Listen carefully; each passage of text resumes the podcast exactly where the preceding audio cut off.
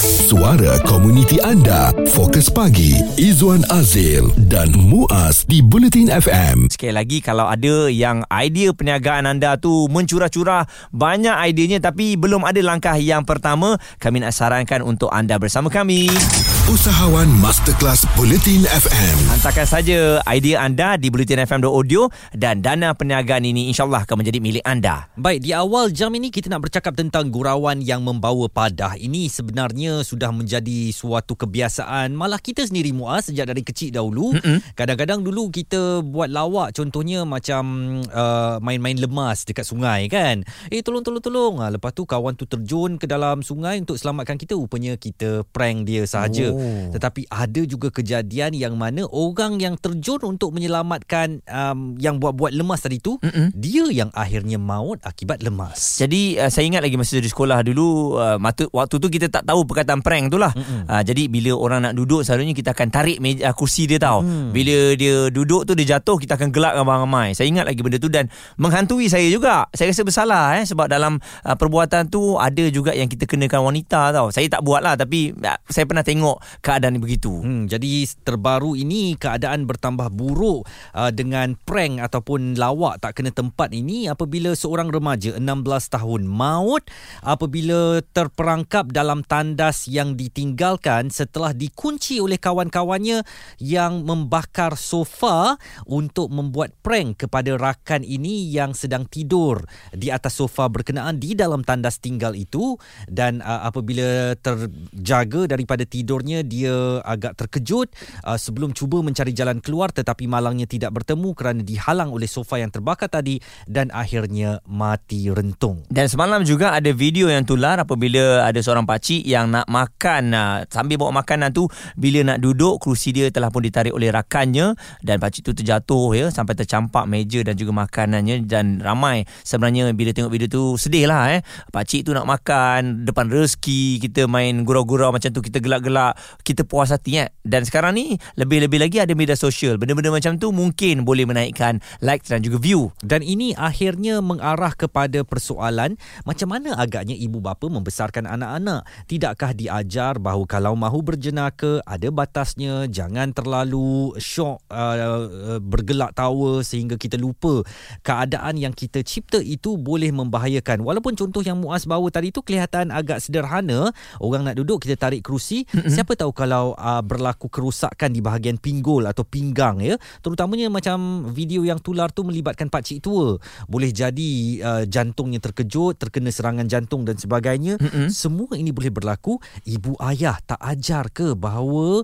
jangan nak prank atau jangan nak buat sebarang kepada orang kerana inilah kesan-kesannya termasuk maut. Baik walaupun ialah uh, bukan dengan niat eh. Contohnya nak membunuh bukan dengan niat hmm. tetapi kalau kita tengok um, remaja yang kita kongsikan awal tadi menyebabkan kematian telah pun uh, ditahan oleh pihak polis.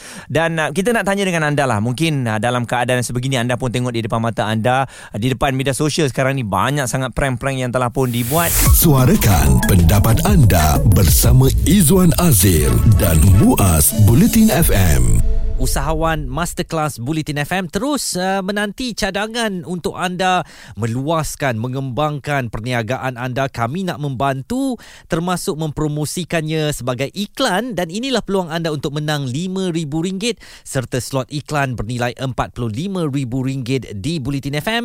Anda boleh layari bulletinfm.audio untuk mendapatkan maklumat lanjut. Hantar penyertaan uh, tarikh akhirnya 2 Oktober nanti.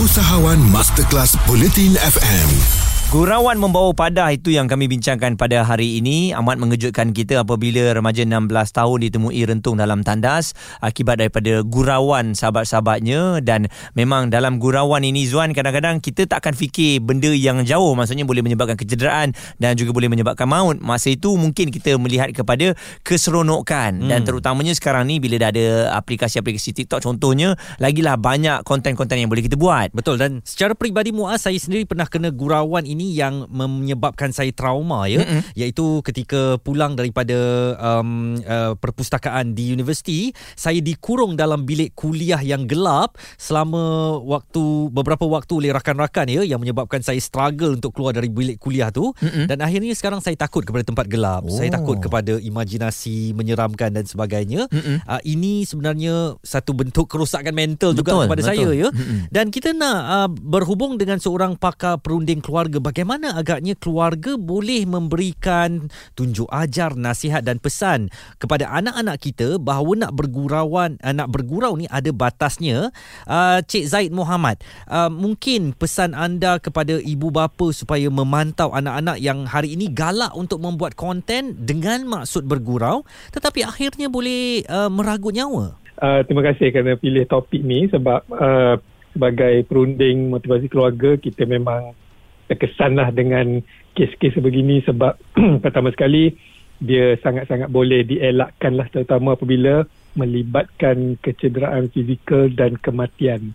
Uh, dan yang kedua, uh, ini menandakan uh, remaja ataupun anak-anak itu sendiri seolah-olah um, hiburan saja semata-mata dalam minda mereka. Mm-hmm. Uh, jadi mm, amat mengecewakanlah bila kita melihat uh, orang lain sibuk dengan mengisi uh, kehidupan dengan benda-benda yang berfaedah um, melangkau jauh dalam pencapaian akademik sukan sosial dan sebagainya. Tetapi ada juga di kalangan kita yang masih uh, melihat benda ini sebagai satu pengisian masa lapang yang akhirnya membawa kecelakaan lah. Hmm. uh, jadi um, betul lah. Jadi ibu bapa dia ber, uh, bermula dengan uh, cara kita jugalah dengan menangani anak-anak di rumah macam mana pantau mereka uh, dan bila berada di rumah tu uh, sedikit, memberi sedikit panduan lah tentang cara berinteraksi mm-hmm. bergurau bercakap eh, uh, perbuatan fizikal dan sebagainya lah Hmm. Baik, Cik Zaid, mungkinkah apabila anak-anak kita ni berada di luar daripada rumah dalam tempoh masa yang terlampau lama sangat menyebabkan ada pelbagai perkara yang boleh berlaku. Salah satunya gurauan yang boleh membawa padah ni. Hmm. Betul. Sebenarnya naluri remaja dia memang ingin bebas. Um, kalau terutama kalau keadaan suasana rumah tu terlalu sempit, panas, tak ada ruang. Jadi mereka akan secara semula jadi akan pergi tempat-tempat yang mereka rasa bebas lah. Boleh uh, seolah-olah nak ekspresi diri jugalah eh. hmm. uh, dan kadang-kadang remaja ni dia macam ada teritori dia ada kawasan-kawasan dia uh, ini tempat dia punya uh, orang lain tak boleh masuk uh, dan uh, malangnya um, dengan pengaruh media sosial uh, yang seperti yang disebut tadi lah oleh uh, Yuan dan uh, Muaz eh, um, uh, bahawa kadang-kadang jiwa remaja ni mereka ingin bersaing. Hmm. um, ingin melihat siapa lagi hebat uh, disebabkan oleh emosi. Remaja ni di, di, di, dikawal oleh emosi sebenarnya. Kalau dari segi saintifik ya uh, kawalan emosi itu lebih daripada kawalan uh, rasional ataupun uh, me- mental sebab orang dewasa mereka boleh boleh nampak benda ni buruk baiknya. Kalau bergurau dengan api mereka boleh nampak kesan kejap lagi terbakar dan sebagainya. Tapi remaja dia tak nampak macam tu. Hmm. dia nampak wah ini satu benda baru uh, rekod. Lepas tu uh, mungkin kawan kita akan terkejut dan sebagainya. Itu dia nampak. Dia dari segi keseronokan tu. Dan, Jadi Hmm. hmm, yes betul. Hmm. Cik, Cik Zain, uh, ketika yeah. usia remaja ini kanak-kanak sedang mencipta persona dirinya sendiri, mungkin hmm. mereka ramai yang uh, merasakan oh kawan-kawan suka ni bila uh, aku hmm. buat kelakar, aku buat gelak ni. Jadi hmm. uh, kadang-kadang dia merasakan itu satu bentuk hiburan dan peningkatan dirinya supaya disenangi orang melalui hmm. uh, lucuan yang dia lakukan yeah. itu. Jadi bagaimana hmm. keluarga sebenarnya harus memantau ianya berkembang ke arah yang sihat bukan hmm. sehingga boleh menimbulkan bahaya kepada orang lain. Betul. Uh, pertama sekali kita kena terima hakikatnya lah remaja dia memang suka benda-benda macam tu. Benda-benda yang kononnya cool eh, hmm. lain pada yang lain. Sebab tu uh, di peringkat remaja ni ramai yang mencuba merokok contohnya. Bukan dia nak merokok sangat tetapi dia nak orang melihat dia berani, hmm. orang melihat dia cool. Eh. Hmm. Um, jadi daripada, daripada ambil daripada pengajaran tersebut ibu bapa memang boleh uh, salurkan uh, uh, cara nak dapat penghargaan ni dalam bentuk positif. Mhm. Contohnya ramai ibu bapa yang hantar anak-anak pergi kelas sukan uh, ataupun kelas-kelas aktiviti lah melukis ke apa-apalah uh-huh. yang yang sesuai dengan uh, minat dan kebolehan mereka dan daripada situ mereka dapat recognition yang di seolah-olah uh, diidam-idamkan sangat. Ha. Uh, ingatlah zaman kita dulu kan kalau orang puji kita kita rasa macam melambung-lambung lah. Mm-mm. Ha. Nah jadi ibu bapa hanya cari tempat yang dapat pujian-pujian, dapat uh, peluang anak-anak tunjuk bakat, dapat buat buat benda-benda pelik dalam suasana yang selamat. Dan kalau boleh membina lah. Membina dari segi adalah hasil dia. Contohnya sukan uh, ada. Kadang-kadang kita tengok anak-anak uh, ibu bapa bawa uh, pergi uh, uh, belajar berenang contohnya eh. Hmm. uh, dan bila pandai berenang anak-anak tu dipuji oleh kawan-kawan lain oh kau pandai berenang eh? Ah, macam dia dah ada satu kelebihan dah Mm-mm. Ha, jadi carilah satu benda kelebihan tu, bincang sama-sama, lepas tu sama-sama fokus betul. Jadi sekurang anaknya tak adalah nak buat benda-benda yang tak ada panduan, tak ada kawalan eh, macam yang telah berlaku tu. Mm-mm. Itu dia Cik Zai Muhammad. Beliau adalah pakar perunding keluarga menasihati ibu bapa terutamanya untuk lebih cakna kepada proses pembesaran anak-anak ini.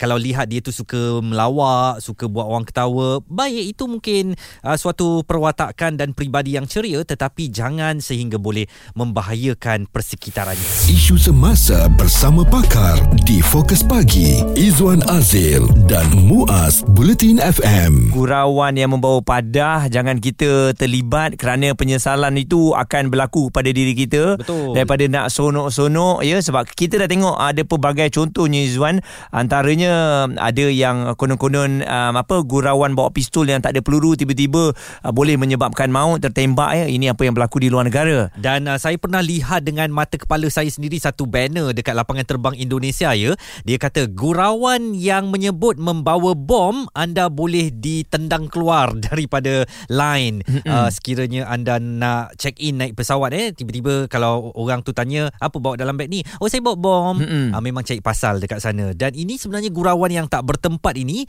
uh, bukan sahaja boleh uh, membahayakan nyawa tetapi boleh menyusahkan ramai orang lagi. Contohnya apabila awak dah ada dalam pesawat, awak tiba-tiba cakap, "Saya ada bom ya." Awak bayangkan pesawat yang Oh. tengah terbang tinggi tu terpaksa turun dekat satu lapangan terbang lain di negara entah mana-mana hanya untuk memeriksa betul ada bom atau tidak ada bom. Dan inilah yang kita tidak mahu pupuk di kalangan anak-anak muda kita.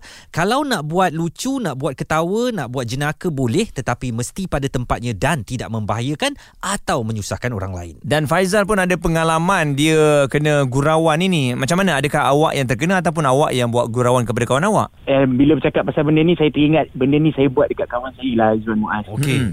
Ha, cerita dia macam ni, Hmm. kawan saya ni dia jenis yang memang kalau kita ajak ya, ya kalau kita ajak lepak minum malam-malam ke apa kan, Mm-mm. mesti dia ada mesti dia kurang minat lah benda ni. Tapi Hmm. ada satu, memang banyak kali jugalah kan. So tapi satu hari tu kita orang saya dengan kawan lah seorang ada akal lah sajalah nak ajak dia lepak kan. Mm-mm. Tapi yang masalah dia ni, dia ni kalau bab minta tolong, ah dia mesti laju. Okey. Ah itu yang bagus ya. Jadi satu hari tu saya dan kawan buat-buatlah motor rosak. Hmm. Hmm. Banyak nak ajak dia lepak. Tapi ah cakap dengan dia, "Eh, motor aku rosak ni, boleh tak tolong kat sini, sini kan?" Lepas tu, lagi nak jadi ceritanya, dia datang tapi yalah mungkin sebab benda tu yalah tuan kata mungkin kita nak kenakan dia, boleh jadi on the way dia nak datang ke kami tu dia accident lah Izwan Muaz. Alamak. Mm-mm. Mm-mm. Aksiden yang um, uh, adakah teruk macam mana Al dia okey alhamdulillah dia tak menyebabkan um, kematian ke apalah tapi agak uh, yang buat saya terkesannya sebab yalah ada retak-retak dekat uh, anggota badan dia lah itu Mm-mm. yang buat kami terkesan lah sebab Man- masa gurauan Maknanya awak dengan kawan yang nak prank dia tu menunggu-nunggu lah. Eh, manalah dia ni tak sampai-sampai eh. Ya, Eh, betul. eh. Akhirnya dapat call daripada ada seorang ni, dapat handphone dia, rupanya dia tengok last call tu, dia call kami, cakap kawan kami tu accident. Wah. Kami rasa bersalah betul time tu. betul ya Hai. meninggalkan kesan tu ni cerita pasal sahabat daripada nak sonok-sonok dah rasa sebersalah tu saya rasa membawa sampai ke waktu ini awak rasakan lagi Faizal eh Mungkin uh, rasa serba salah tu kan. Betul, rasa bersalah sampai ke sekarang ni. Mm-mm. Siapa yang nak betulkan tulang-tulang dia yang letak tu? Awak? Itulah betul. Kami time tu pun, yalah mungkin time tu kami masih muda lah. Tapi, yalah benda tu mengajar kami untuk untuk lebih baik lagi masa akan datang dan menjadi dewasa yang bagus insyaAllah. Pesanan kepada anak-anak muda yang suka buat lawak tak kena tempat ni, Faizal? janganlah kita biar je orang tu tak suka ke apa kita hormat kita kita hormatlah prinsip dia janganlah kita ni lah sebagai kawan mungkin mungkin ada gurauan tu tapi jangan melebih-lebih lah. Jangan sampai membahayakan diri dia itu je. Izwan, saya teringat juga ada satu gurauan yang pernah kita buat dalam grup ni oleh kerana kita dah lama sangat tak jumpa sahabat kami dalam grup ni kan kita selalu lepak uh, kita telefon dia kita bagi tahu salah seorang daripada sahabat kita meninggal dunia. Aduh. Ya Allah, saya tak buat sekali lagi saya memang tak sampai hati. Saya tak boleh buat benda-benda prank ni, tapi saya berada di situ dia punya suara, ya Allah, bila Hmm. Dah berapa lama? Aku datang sekarang. Hmm. ha, kan? Tapi masa tu kita tidaklah sampai dia datang ke tempat kejadian. Maksudnya kita cakap oh saja je gurau masa tu. Tapi tak, saya bagi saya tak boleh lah gurau-gurau macam ni. Yelah, benda-benda macam ni kan kadang-kadang orang tu mungkin tengah ada kesusahan, dia tengah ada suatu program mm-hmm. penting dan sebagainya tetapi kita ganggu dia dengan berita-berita begini hanya untuk tujuan gelak-gelak. Saya fikir ini tak kena pada tempatnya ya. Dan contoh apa yang berlaku kepada remaja yang maut di puncak alam ini, uh, mereka telah pun dikenakan yang prank dia tu ya uh, kepada uh, Section 304 Kanun Keseksaan ya kerana membunuh tanpa niat. Dan ini awak bayangkan kawan-kawan 16 tahun um, uh, dikenakan tindakan kanun keseksaan ini mm-hmm. seawal usia remaja ini pastinya boleh memberi implikasi kepada kehidupan mereka pada masa tu yang dah meninggal tu satu kes lah kan. Mm-hmm. itu pasti awak akan trauma kerana awak bakar sofa dan sebagainya. Kita tak mau ulas itu kes polis tetapi bayangkan yang hidup ni dan uh, awak sendiri yang buat lawak konon-kononnya nak buat kawan tu terkejut, awak akan hidup dan membesar dengan uh, ada sejarah bahawa pernah disiasat di bawah 304 kanun keseksaan. Okey, kita semua pernah menghadapi dan juga pernah berhadapan dalam situasi kita pernah remaja eh. Uh, memang tak dapat dinafikan keadaan keterujaan untuk mengenakan sahabat-sahabat tu adalah besar. Jadi kita harapkan kita yang dah belajar pada pengalaman sekarang ni pun dah tengok berita-berita macam ni kurang-kurangkan ya lebih menghargai menghargai sahabat-sahabat hmm. kita tu uh, kami tak naklah nanti dia punya penyesalan tu. Macam Izzuan sekarang pernah kena kurung dulu rasa takut pada gelap tu sampailah sekarang ini. Betul. Dan susah juga nak ubat tu saya rasa. Hmm, dan sentiasa takut uh, ditinggalkan bersendirian ya. Tak mau uh, bersendirian. Trauma itu walaupun mungkin ringkas pada orang lain tetapi amat mendalam kepada saya sebab macam awak lah EJ Izzuan takut Izzuan takut dan sebagainya. Hmm. tetapi apa yang berlaku akibat tindakan kawan-kawan itu yang cuma nak ketawa-ketawa saja sebenarnya sebenarnya boleh meninggalkan kesan yang cukup mendalam kepada individu lain. Suara komuniti anda, Fokus Pagi, Izwan Azil dan Muaz di Bulletin FM.